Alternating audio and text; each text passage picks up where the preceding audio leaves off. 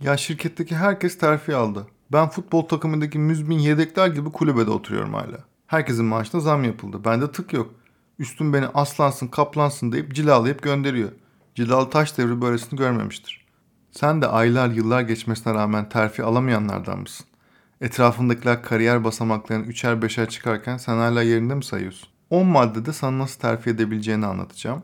Bu maddeleri harfiyen uygulayıp hala terfi edemezsen de yaz bana. Garantörüm benim. Hazırsan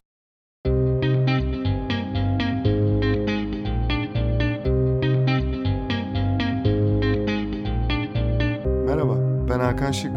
Fikrin ne kadar önemli ve aslında ne kadar da önemsiz olduğunu konuşacağımız podcast serisi Bedava Fikre hoş geldin.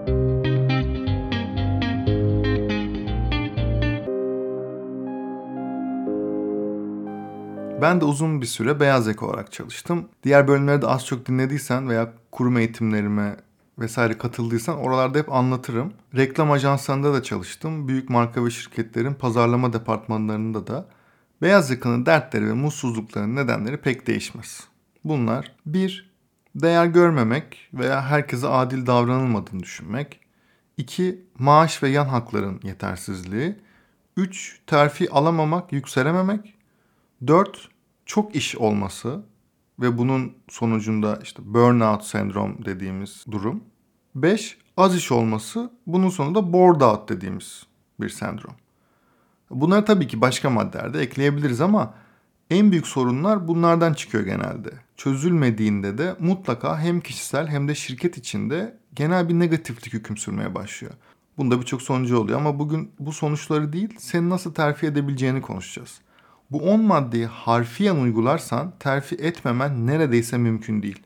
Bu maddelerin bazıları yapman gerektiğini bildiklerin, bazıları ise yapman gerektiğini asla düşünmediğin maddeler. Lütfen bölümü dinledikten sonra benimle yorumlarını ve düşüncelerini Instagram'dan paylaş. Cidden merak ediyorum. 1. Arkadaşlarına fazla güvenme. Düşmanlarını kullanmayı öğren. Niyetini gizle ve her zaman gerekenden daha azını söyle. İş hayatındaki arkadaşlıklar ve ilişkiler terfi etmenin belki de en önemli bileşenidir. Bu belki de en önemli maddelerden biri olduğu için bunu en başta anlatıyorum. Fransa kralı 14. Louis'nin şu cümlesiyle başlamak doğru olur sanırım. Ne zaman boş bir makamı atama yapsam yüzlerce tatminsiz ve bir nankör insan meydana getirmiş olurum. İş dünyasında maalesef insanlar çok yaygın bir yanılgı içerisindedir en iyi anlaştıkları kişilerin aynı zamanda en iyi müttefikleri olacaklarını düşünürler. Ama en iyi anlaştığın kişiyle müttefik olmak ve müttefikin ile iyi anlaşmak tamamen iki farklı şeydir. Nasıl mı? Öncelikle şunu hepimizin başucu cümlesi yapması lazım sanırım. Her insan uygun koşullar altında her şeyi yapabilir. Tekrar söylemek istiyorum. Her insan uygun koşullar altında her şeyi yapabilir. Bu durumun herhangi bir istisnası da yoktur. Sen, ben, herkes. Buradaki kritik mevzu kendimizi istemediğimiz şeyleri yapabileceğimiz bir koşulda bulmamak için uğraşmaktır. Bu bir oyun ve kuralların hepsi belli. Soru şu. Bu oyunu oynamaya hazır mısın? Hazır değilsen gerçekten burada dinlemeyi bırak bence. Boşuna zaman kaybetmemiş oluruz. Ama bu oyunu oynamaya hazırsan ilk öneri şu. Arkadaşlarına her zaman öğrenmeleri gerekenden daha azını söyle. Tabii ki arkadaşlık ilişkilerine terfiden daha çok önem verebilirsin. Ama o zaman da terfi alamadım diye sızlanma. Kusura bakma bu bir oyun evet ama kuralları sen belirlemiyorsun. En azından şimdilik. Bir diğeri terfi alma amacını herkesle paylaşma. Niyetini gizle. Bu rakip sayısının artmasını engelleyecektir. Ve bir diğeri de iyi anlaşamadığın insanları nasıl kullanabileceğini öğren. Genelde arkadaşların senin yetersizliklerini yüzüne vurmaktan kaçınır ve bu seni savunmasız hale getirir. Ama düşmanlar müthiştir. Senin en zayıf noktanı bulmaya çalışıp oradan saldırırlar. Eğer o zayıf yerlerini hele de onlar saldırmadan bulup güçlendirebilirsen yenilmez olursun. Düşmanlar ikinci bir sebeple daha çok gereklidir. Bir konuda mağlup ettiğin bir iş arkadaşın çok yakın bir arkadaşına göre çok daha doğru bir müttefik olabilir. Çünkü hem senin onu tekrar mağlup edebileceğini hakkından çıkarmaz hem de senin daima tetikte olacağını bildiği için seni arkandan vurma konusunda iki hatta üç defa düşünür. Ama arkadaşından bunu beklemeyeceğin için bu senin hep zayıf noktan olarak kalabilir. Dikkat et. 2. Mutsuz ve şanssız olanlardan uzaklaş. Duygusal durumlar hastalıklar kadar bulaşıcıdır. Mutsuz ve sürekli şikayet eden insanlarla birlikteysen sen de mutsuz ve sürekli şikayet eden birine dönüşürsün. Bazen boğulmakta olan birine yardım ettiğini düşünebilirsin ama aslında sadece kendi felaketini hazırlıyorsundur. Bazıları ise sadece talihsizdir. Direkt aklına gelmiştir bile etrafında bu insanların kim olduğu. Onlarla zaman geçirmek sana da tarihsizlik getirecektir. Bunun çözümü var bu arada ama bu tamamen başka bir bölümün konusu. Sen kendi şansını yaratmakla mükellefsin. Bu insanlardan uzaklaş. Sana faydadan çok zarar getirirler. 3. Ne pahasına olursa olsun dikkat çek. Bu belki biraz tuhaf gelecek ama gerçekten ne yap ve et dikkatler üzerine çek. Hatta gaza gelip adını sansasyon ve skandallarla kuşat desem yeridir. İnan bana bu kimsenin sana aldırış etmemesinden daha iyidir. Emin ol etrafındakilerden daha dikkat çekici olmak doğarken gelen bir beceri falan değil. Dikkat çekmeyi öğrenmelisin. Tıpkı bir mıknatısın demiri çektiği gibi. Adını ve ününü diğerlerinden ayıran bir niteliğe, imaja bağlamalısın. Bu imaj çok farklı şeyler olabilir. Giyim tarzın, insanları eğlendirmen veya garip bazı kişilik özelliklerin. İmajını bir kez oturttuktan sonra gerisi çok kolay. Şunu unutma.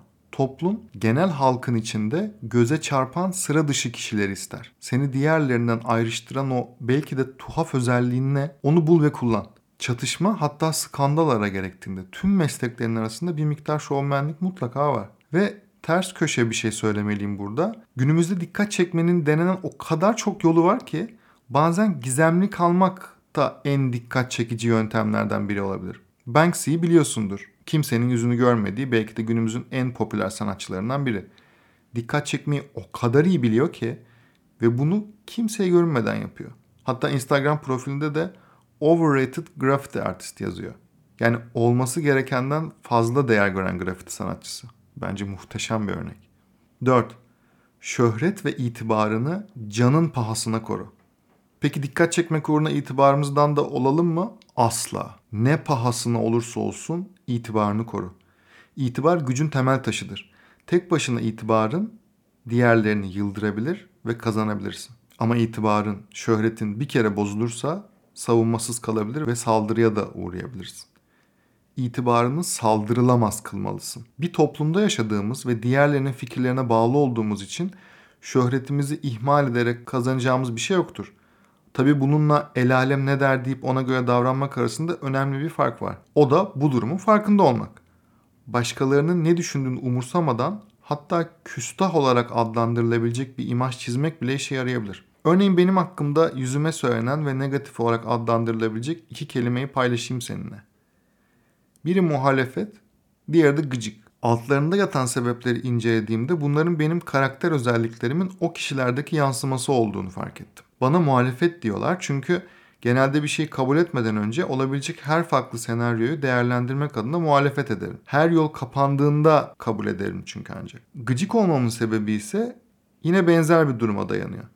Neredeyse hiçbir şey olduğu haliyle kabul etmeyi sevmiyorum. Bu etrafımdaki insanların gündelik hayatlarını zorlaştırabilir, katılıyorum. Ama büyük resimde bana da onlara da çok şey katıyor. Ki bunu da genellikle kabul ediyorlar bu arada. Bu örnekleri niye verdim? Belki senin de buna benzer duyduğun betimleme veya sıfatlar var ama bunları değiştirmeye çalışıyorsun. Belki de değiştirmek yerine bunların nedenlerini ve günün sonunda kendini anlamaya çalışmalısın. Ve bunu karakter özelliğin olarak itibarın haline getirebilirsin. 5. Eylemlerinle kazan, tartışarak değil. Genelde tartışarak en fazla o an üstün gelebilirsin. Her anlık zafer gerçekte boş bir zaferdir ve neden olduğun kızgınlık ve kötü niyet daha güçlüdür. Tek bir kelime etmeden eylemlerinle, hareketlerinle diğerlerinin seninle aynı fikirde olmasını sağlayabilmek asıl erdemdir. Anlatma. Nasıl yapılacağını göster. Gandhi'nin çok güzel bir sözü var. Be the change you want to see in the world. Yani dünyada olmasını istediğin değişikliğin kendisi ol. Ne güzel söylemiş. Bazı durumlarda insanın sakin kalmasının çok zor olduğunu farkındayım.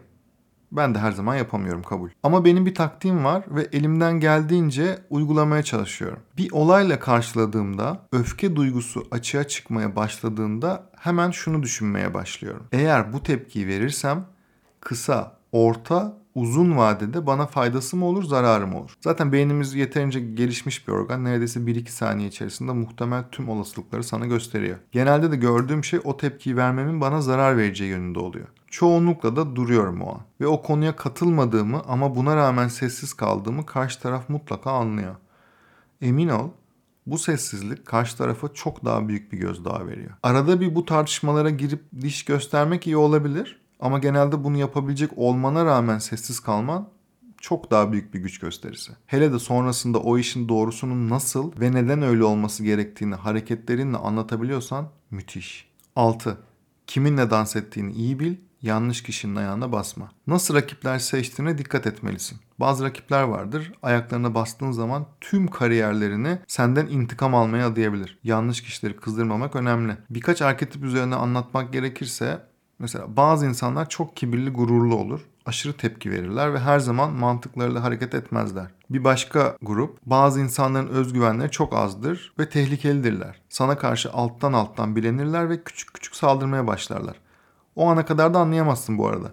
Onun etrafında olmaman senin faydana. Küçük ısırıklarla seni mahvedebilir. Bir de her şeyden şüphelenen tipler vardır. Bu şüphe sana dönerse ne fena. Ama başkalarına döndürmeyi başarırsan mikser gibi karıştıracaklardır ortalığı. Bir de düz adam samiler vardır. Cihan Ceylan'ın ünlü karikatür kahramanı gibi düzlerdir. Çok kafalarda basmaz bu işlere. O yüzden kandırması da zordur onları. Çünkü ya ya ilgilenmezler ya da anlamazlar. İnsanları ölçmek ve kiminle dans ettiğini bilmek, gücü elde etmek ve koruma açısından çok önemli. Bu noktada yapılan en büyük hatalardan biri de bulgulardan çok duygulara bakıp kimin rakip kimin müttefik seçileceğine karar verilmesi. İçgüdüne güvenmemen gereken bir nokta varsa işte bu tam da orası.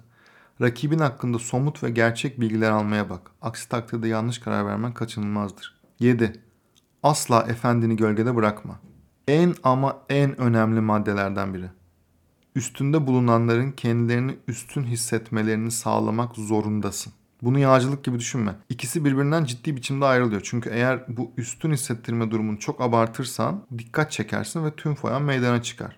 Yağcılık bu tarafta devreye giriyor. Genelde çalışanların çoğu amirinden veya müdüründen en azından bazı konuları çok daha iyi bildiğini düşünür ve onun yerinde olsa bazı şeyleri çok daha iyi yapacağını. Belki doğrudur da bu arada. Ama bunu onun gözüne sokarsan kaybedeceğin kesin. Üstüne onun iyi yaptığı şeyleri net olarak söyler ve anlatırken bir yandan senin de neden ona çok iyi bir yardımcı olacağını anlatman gerekir. Bu bir denge işi. Eğer kendini ondan çok üstün gösterirsen seni bir rakip olarak görüp bir noktada senden kurtulmaya bakacaktır.